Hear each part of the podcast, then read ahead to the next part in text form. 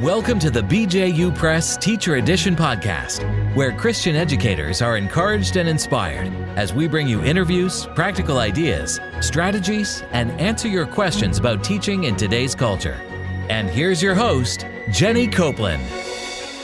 Technology is part of every day of our lives. Even if you want to avoid it and you work hard to avoid it, you are bound to encounter it in some shape or form. Students are interested in technology. Sure, for some, their focus is on passing the next level or trying out the latest app that a friend recommended. But for others, they are interested in career paths towards technology.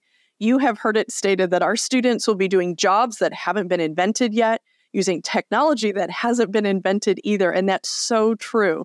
They have interests and talents, and what better place for them to explore those interests than in the safety of a Christian school environment?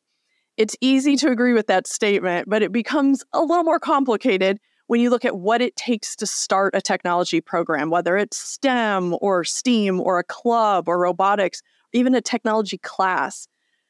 One other major consideration is talent. Who is going to lead the charge with technology? Well, that's what we're going to talk about today. I have really been looking forward to this topic and to our guest for today. But before I introduce her, I want to invite all of our listeners to subscribe to this podcast and also to visit our website, teachereditionpodcast.com. On that website, you will find some great information about the podcast, but you can also leave a question, and we will play those questions on future episodes. Take a minute and think of a question you might ask if you were in a room full of educators. It could be about classroom management or student motivation, maybe ideas for special days, activities, maybe even a question about connecting with students or supporting a struggling learner. The options are endless. So take a minute and share your question, and we look forward to including those. Don't forget to follow us on social media as well. We are Teacher Edition Podcast on Facebook and you can find us on Instagram and TikTok at Teacher Edition Pod. Again, that's Teacher Edition Pod. Today's guest is Carol Riddle. She was born, raised, and presently even still lives in Eastern North Carolina. She and her husband have one college age daughter. Carol has degrees in clinical laboratory science and adult education. She also has an MED in teaching and learning and is working on a certificate in science education. So, as varied as her degrees are, she also has an interesting variety of experiences. So, she worked for over 25 years in a laboratory capacity with teaching experience in the field at the college and community college levels. She was a stay at home mom for many years. She currently teaches honors chemistry, honors biology, general biology, STEM, and health at a Christian school in Kinston, North Carolina. So I had the privilege of meeting Carol several years ago and have watched her see a need for bringing technology to her students. And she didn't just see the need, she ran with it. She had a passion for students to be able to explore and learn in the area of technology. But as she would say, she wasn't a techie. In fact, as she says it, she's a baby boomer with no technology experience growing up. So TV and a plugged in telephone were her technology. And boy, don't we remember those days. she did take office practice in high school, and that was in the late 1970s. And here, fast forward all these years, she sees a need and she has a vision and she runs with it. So she has now started many programs at her Christian school over the past six years or so. Programs such as STEM with 3D printing, robotics, electronics, coding, and designing, and her list goes on. And I know that in so many Christian schools, they may not have a dedicated technology teacher. Some schools are blessed with that, and that's wonderful, but that's not in every situation. They may not even have a techie person who could oversee a program, even if they wanted to start one. So to me, Carol was an inspiration of what could be done. So I asked her if she'd be willing to share with us a little bit about her experience and just be an encouragement to those who might be considering possibilities, but they're really not sure how to navigate that or where to start. So, Carol, thank you for being willing to share your journey with us today. You're very welcome. I'm excited. This is going to be great. I did too. So, to start off, I would love for you to just share a little bit more about your story. Tell us about your background in technology. Tell us how you became interested in technology and really what motivated you to take this on. I've always been one to let God kind of run my life paths. Maybe I didn't follow correctly, but when I was growing up, I grew up in a poor county in eastern North Carolina, and I loved to tinker. I love a power tool. I can like go in Lowe's and just feel of everything. But my brother and I did a lot of things, and I would help with car repair, little things that really were interesting. Um, I wanted to be a marine biologist and went to a university to do that and it ended up not working out. There were no jobs, and I ended up in clinical lab. Well, clinical lab, for some of you that don't know that, we have quite a few analyzers that have a computer based knowledge to run them, but you don't know how it works. So I was really um, learning as I went. Most of the things we did, we wrote by hand. So it's been very interesting to get from that point and then as a stay at home mom, I was 38 when my child was born. So I had to go in. Uh, techie was not my thing, even though I could repair, I could fix things, start stuff up. And uh, my daughter ended up, she taught me how to use the iPhone. And so, I mean, it's kind of uh, learn as you go. And that's what I've been doing all these years. I learn, and if I'm interested in it, um, I will take a little more initiative and I'll study and read. And right now on my Kindle, I have about 10 or 15 robotic tech, how to do electronics books on it. So it's just basically stepping in and being guided. And that's pretty much what's happened to me. So often getting started is the hardest part. There are so many places you could have started, different tools, different technology. How did you decide to go the direction you did? How'd you land there? I started at the Christian school at 52 years of age, and I walked in the gentleman here was only doing like two classes, um, just filling in for them. And I walked in and there was nothing. And, you know, we have choir and, and drama and those, a lot of kids don't like that. And that's just not their forte. So um, I started looking into Science Olympiad. I also looked into starting the greenhouse. We are the only Christian school in North Carolina with a greenhouse and I was asked to start that. So I started those two things. And um, COVID hit, Science Olympiad went away for us. We we just don't have the amount of student body to do that. So I kind of started looking at we need STEM. We need to integrate my population at school. And one of the things I want everybody to think about, what do your students bring to the table? What can they put in your classroom? Um, right now, I have about five, maybe six in my STEM class that are techie, electronics, um, building, they can build, they can 3D print. So I use some of their gifts.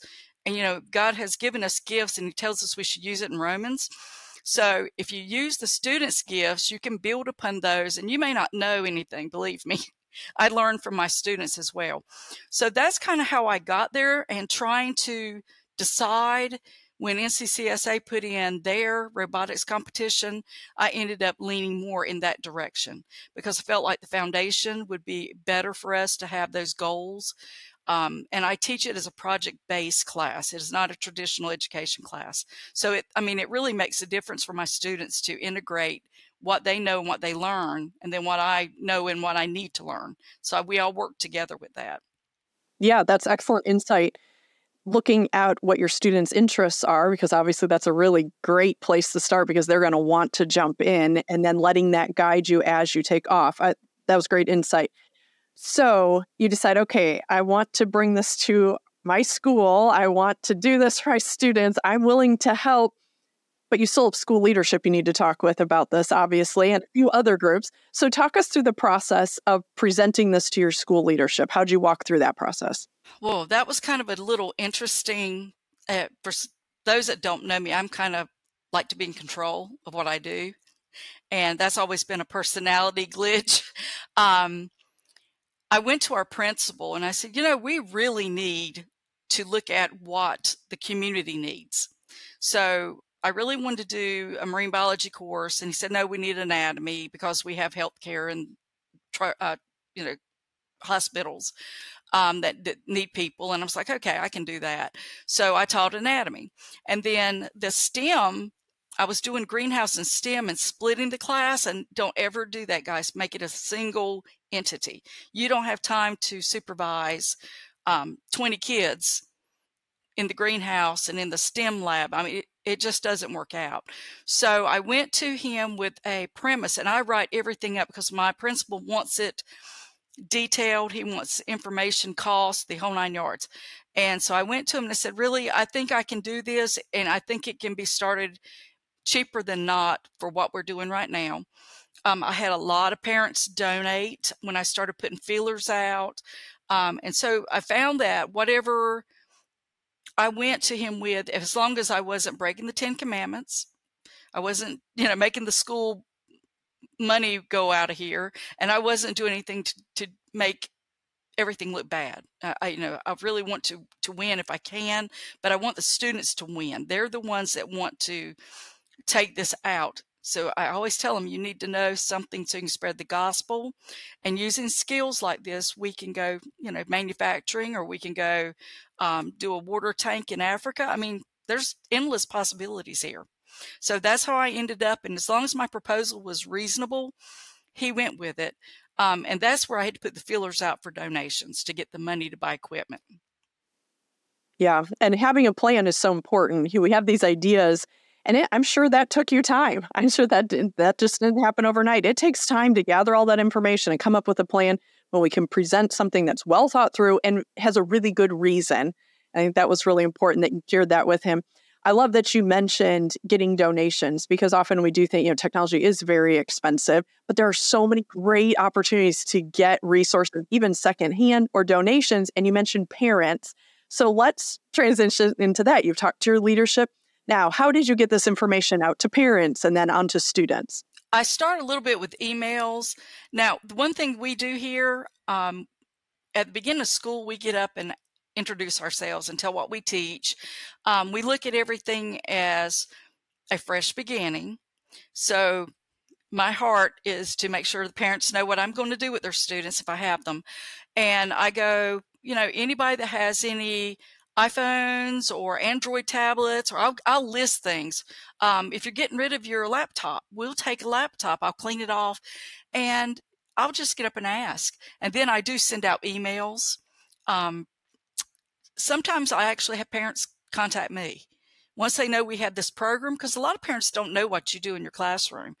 Um, if it's bad, they know, but the good stuff they don't know. So I really try to use multiple um, teachers spreading the word, parents being told in, in meetings. And I tell my students, you know, if you've got something, bring it. I had a student um, donate a Mindstorm because he had outgrown it. So I was like, yay, and it works. So um, yeah, we we will take anything and try it. I mean, it may not work, but just ask and thou shalt receive has always been a good motto to have. If you don't ask anybody, you don't ever know if it's going to come to you or not. So we ask. So you can't be shy. Can't be shy. That's right. No, that's great great suggestion great advice just put out there people can't give and people can't assist if they don't know what you're doing so that's great now i'm hearing a lot of work that you have put into this. And we all know that teachers are not walking around looking for extra responsibilities or something to do in their free hour. So let's talk about time commitment. How often do you meet with your students? How how has this affected your time? Um, I mean, does this have to be a daily class? Could it be a club? What what do you recommend? If you have the need for a STEM class, that's the way I go now. I do a 50 minute, which probably ends up being 40 by the time you get everything calmed down. It's right after lunch. And I really would love for it to be last period. We do seven periods. But I think that my students, okay, and I'm I'm not going to be hopefully picked up too much about this, but I kind of let them have a laissez-faire behavior in this class setting. I give them a project. They know the project is due or a deadline is due. Um, now this year I'm changing some things up, but it takes practice to know what works for your class and what your students. And I do it by individualizing for each student. I have one student that has autistic characteristics, and sometimes he needs AirPods in to concentrate. And he's listening to white noise or whatever I can approve for him. Okay. And so I take that for my class. Now, if I did it as a club, um, which probably two days a week would work to start off with. But if you're competing, um, the hours just going into that, I mean, you need to think about that. So, what are your goals? That's what you want to look at. What are your goals? If your goals are to compete or to move into some other realm of tech, um, look at what you want to do and then work through that. But I'd start off small. And sometimes I think I bite off too much. I, I bite off a lot sometimes. And really and truly, I think that taking that little bit of knowledge base and working at it and building on it is better. And I like having a class period. They get a high school credit, ninth through 12th grade students. And this year I have one young lady coming in, and I'm so excited for her to come in. She had some middle school um, coding experience. I'm like, yes. Um, so yeah, think about what time constraint you have. If you really need an elective, it's a great elective. Um, a team club would be great if you only have a few students, a club would be fantastic. Um, and I have to cap my class to 10 working students and I do some training. So I do training with some new students. Yeah. I appreciate your insights too in sharing the importance of starting small. You know, we often have we see what's swirling around us in technology and we think that's where we have to be and we don't. You know, just getting students together and learning basic coding. And there are great free programs out there. We can just start them on that. And that's very simple, but it just builds from there. And we don't have to have, you know, drones and marching robots the first day, just starting with the basics and building into that. And again, building their talents as well, but also building the equipment and building how much time commitment. So I appreciate that insight and just help our listeners remember you can start small. That is okay. So let's zoom up and take the 30,000 foot view of your experience, what would you say have been some of the biggest blessings and the biggest rewards of your decision to start this program and really help students with technology? To be honest with you, is student relationships. And I have at least two. Now, usually I had 11 students this year, all male, um, but at least two every morning come by and speak to me they and this they're not even I have a free planning period that period. So they come in, they may download, they may show me what they 3D printed, they may have a question for me. Um, I'm constantly getting YouTube videos on some techie thing from a couple of them. Um, I really think that might be out of the class, not a tech thing, but a heart thing. And I really love that they appreciate and trust me enough to come and talk to me. Um, as far as tech, I think I've grown. I think that re- being respectful of what you're given and not just assuming things about your life. I mean, there are a lot of things that I could have done differently, but for some reason, uh, God just put me in this place so these students could come to my class. And I really think that's the biggest thing about this whole class setup is doing STEM so I can have those relationships with my guys and hopefully with my young lady coming in. So, you know, that's going to be good. Yeah, relationships are so important and we we can get caught up in content and concepts and material, but building those relationships with students, those are what last and are so impacting. And like you've said, so many students are geared towards sports or fine arts, but that's not everyone. And this is a group of students that is often you know left off or forgotten as we plan programs for schools so the lord has given you a neat, just a very unique opportunity with those students and to challenge them not just in technology, but also in their walk with the Lord and academically as they grow. So that's great. So, on the flip side, what would you say have been the biggest challenges? And maybe to tag along with that, what are some things that you've learned that you can share with our listeners? Some of the biggest challenges, I think, for me were figuring out where I wanted to start. Um, like you said, there was so much out there. I looked up 3D printers because I wanted to do some 3D printing. We have a uh, gentleman from my church that has a business who does prosthetics orthodontics and he is a champion and we go over and see his powder printer and i think a lot of that was trying to do where the community led me um, machining that kind of thing. We have a lot of that around here. And then the challenge for me was finding where i need to be how much of my knowledge base worked for the students because if you don't mesh and your students will not do what you ask them to do or you will take you'll be frustrated you'll take it home with you as a negative and i'm always trying to implement a positive So I ended up doing things that I felt comfortable with. And I love um, voltage, amps, ohms. So I've got a student that's real electronic based. And I got, you know, a couple others that like it, but they'll go, Oh, come here, come here, come here. Look, we got it working. And those things for me were to me it was more challenging at, at first part but I, I really think i got a lot more out of it for me learning that I, i'm good here and i need to learn how to do this so we can go to this level and I think that's the thing for pulling it down for me is just taking it one day at a time and figuring out will this work? If I can't do it, do one of my students have a skill? And I don't run away from it. Now, I might have to rethink, which I've done a couple of times. Um, but I think they take into consideration that I call them, I say I'm grandma. So I give them the option do you want mama mode or do you want the grandma mode? Mama's a little more stern, grandma's more loving. And then we go, you know, we go to that, whatever we're working on. So I said, Do you want me to be firm with you about it or do you want me to just kind of let you go and do your thing? And then we'll come back and relook at it. And so I think that's been part of this whole learning process for me is seeing where my challenges are. I take the students and let them teach me.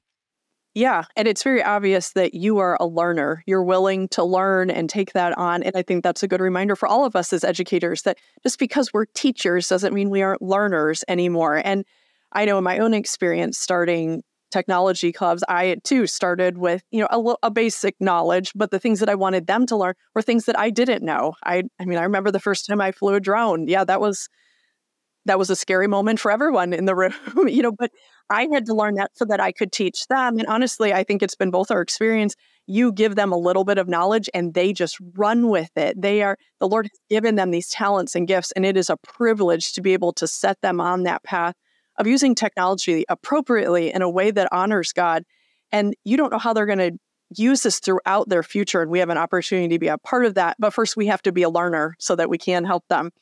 So, if you were to do this again, your experience up to this point, what would you do differently? What would you do better or not do or just change up completely? And I know a lot of people don't like this, but keep it simple, stupid.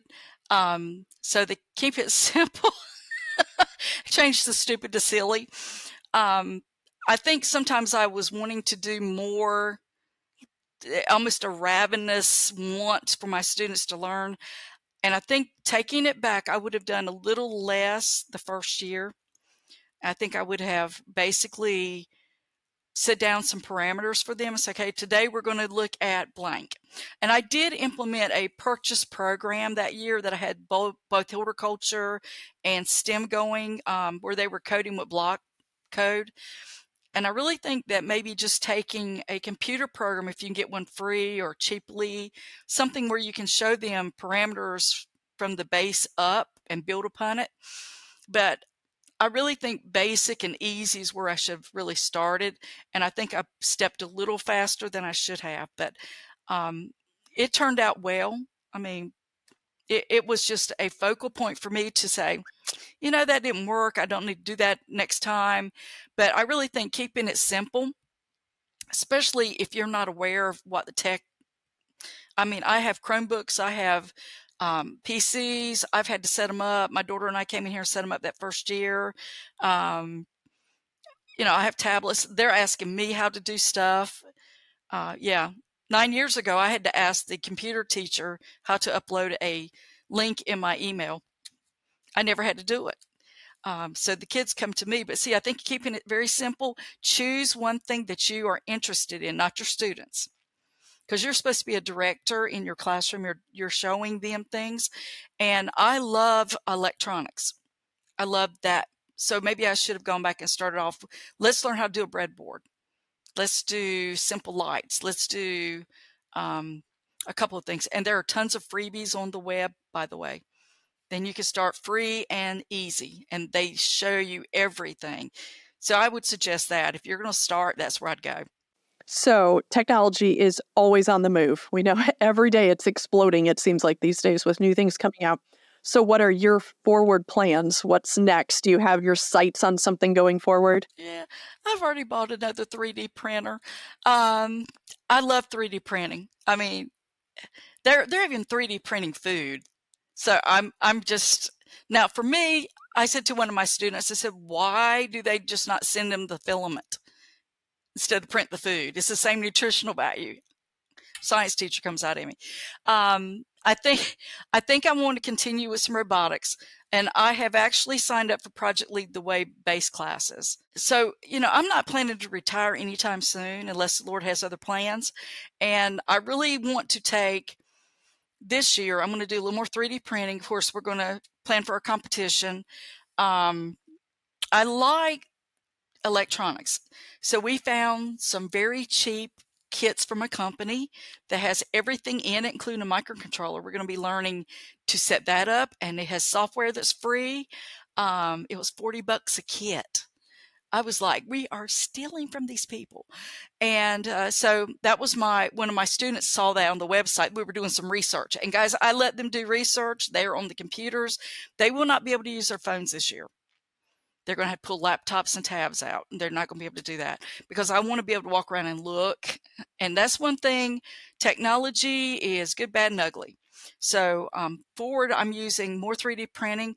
We did some scratch gaming, some Blockly, and we went and I had, the goal was to teach the third and fourth graders how to play your game.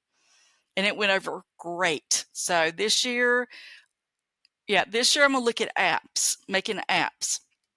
So I'd love to do an app for the school and one of my goals is to do an app to check in to your class. So if you're present or not. So pray for that because that's going to be fun.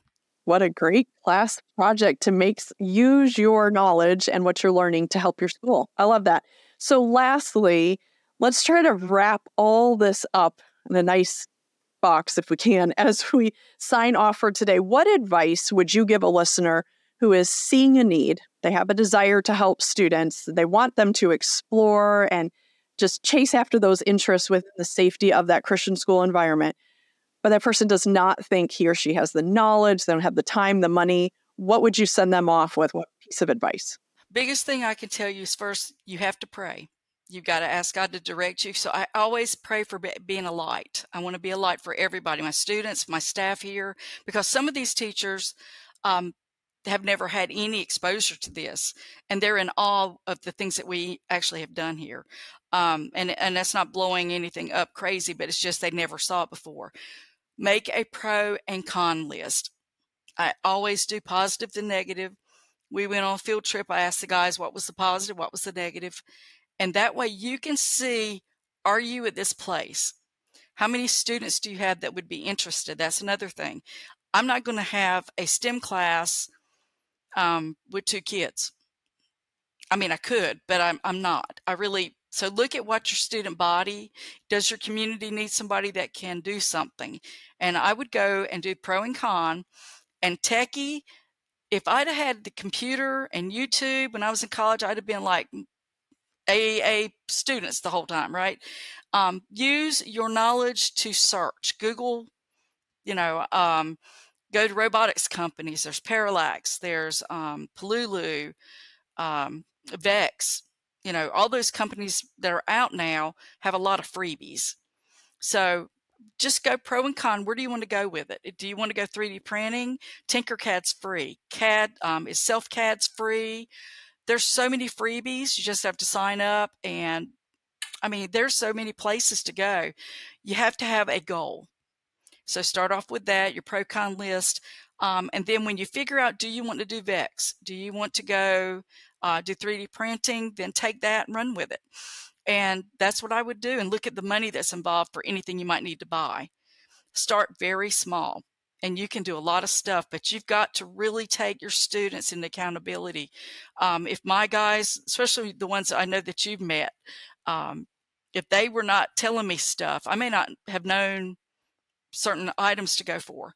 Um, and so just take it easy. Don't overexert because now I spend a lot, lot more time I should. My husband asked me, what are you doing? I'm reading on whatever. And he's like, okay. And just walks off because he hates the cell phones and stuff. He just doesn't like that. Um, he hates a strong word. He dislikes it very much. so that's what I would tell you. Pray, ask for help my 3D um, company here, if I need something or I need him to show the guys how to do something, he's there. And so there's a lot of people in your community that would be willing to help you. Um, just make sure that they have some belief systems in place that you might have, especially if they come on campus, because that can be a problem. I mean, and I hate to say that, but because we're trying to structure that to a Christian biblical worldview, um, you don't want someone coming in that's going to taint it. So, yeah, so that's going to be the basics for that.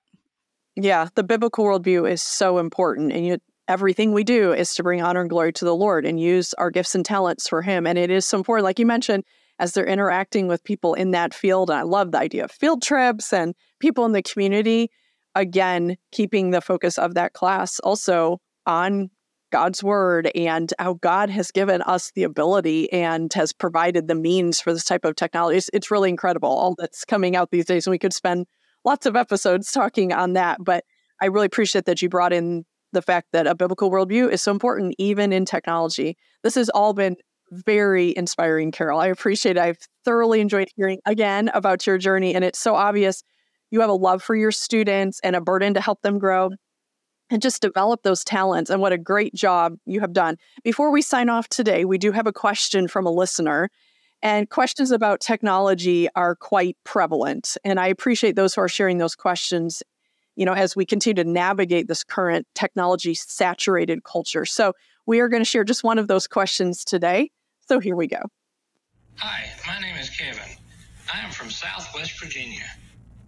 Some people do not think we should be using technology in the classroom. Do you have any tips for responding to parents who oppose technology in a school setting? Thanks for any advice.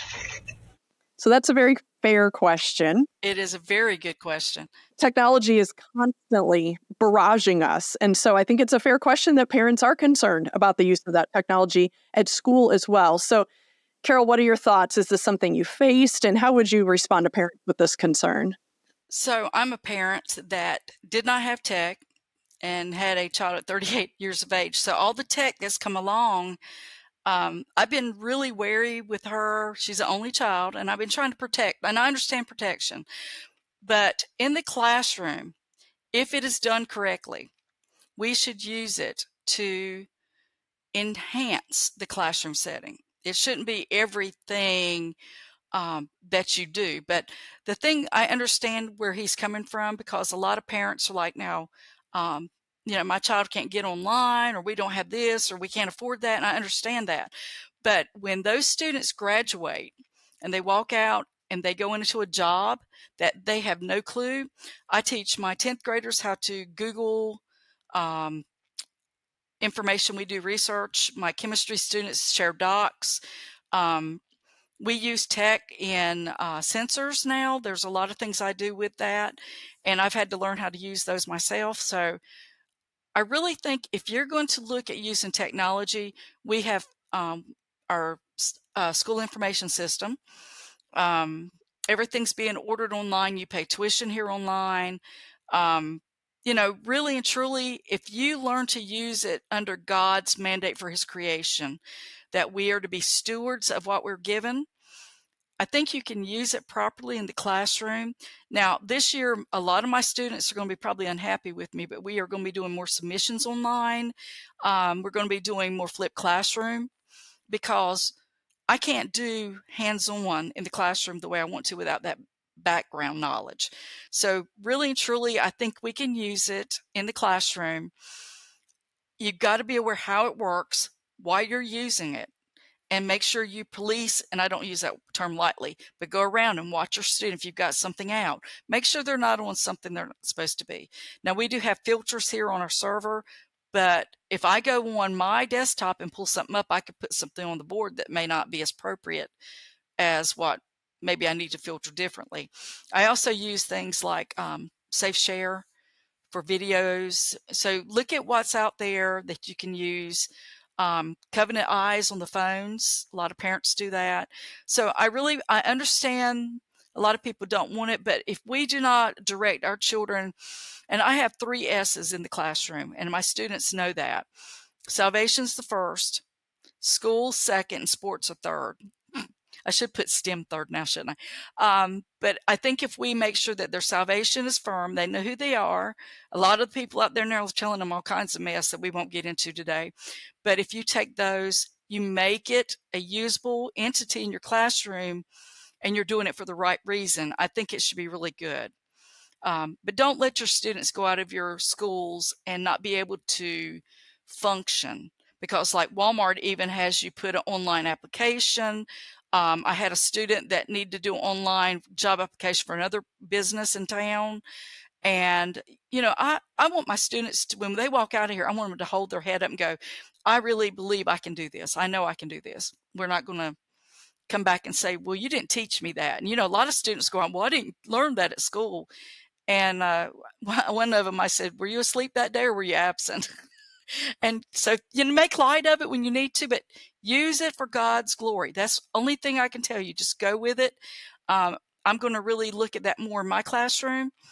And science and technology, engineering and math, everything piles together. So your English classes, your science classes, your history, we should still be integrating a lot and using tech works with that too. So yeah, use it in the classroom, but don't don't make it your 100%. Put it on there and you sit back you, you need to be interactive with your students. Yeah, I agree. The appropriateness is so important.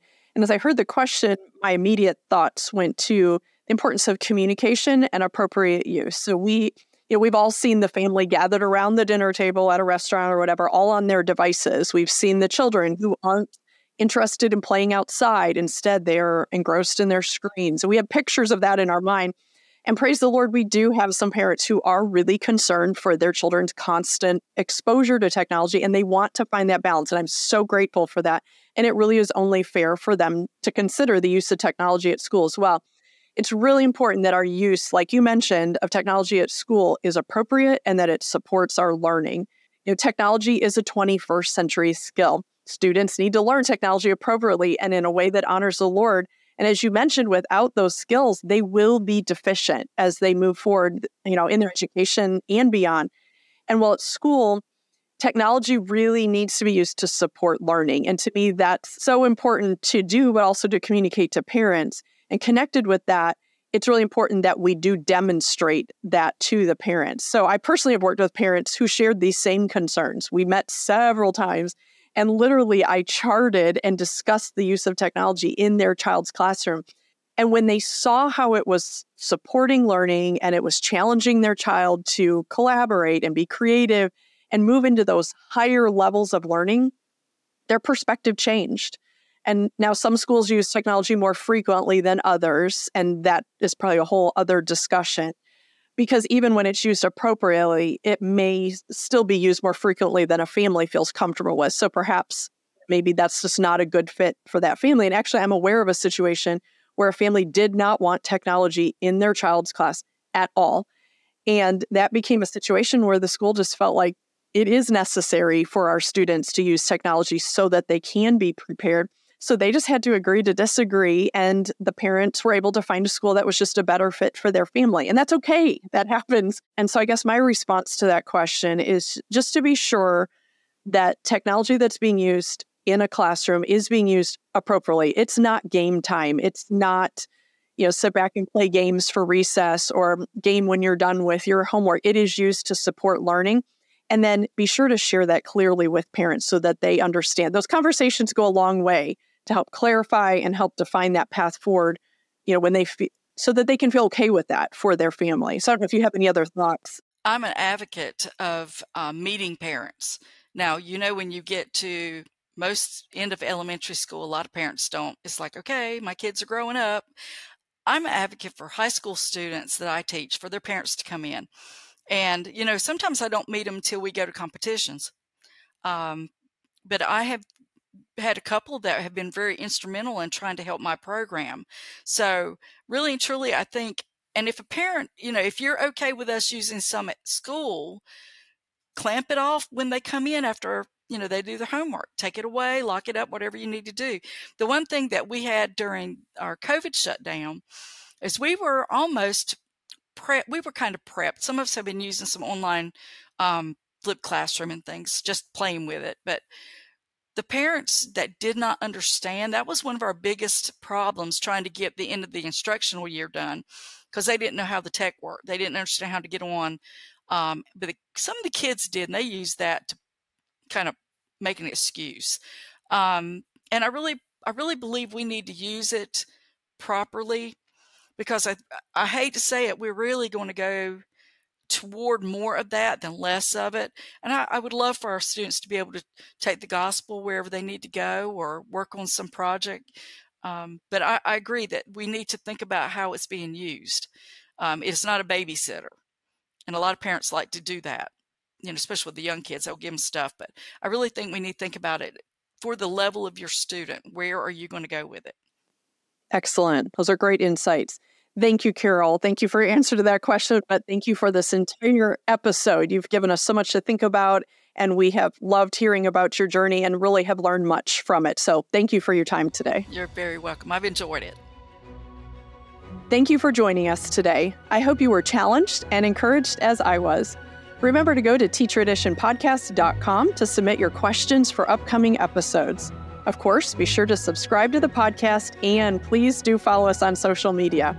Now, it's time to get back to your day, but it's not just any day, because every day in the classroom is your day to impact and inspire through God's power and His grace working in you. Now go do what God has called you to do.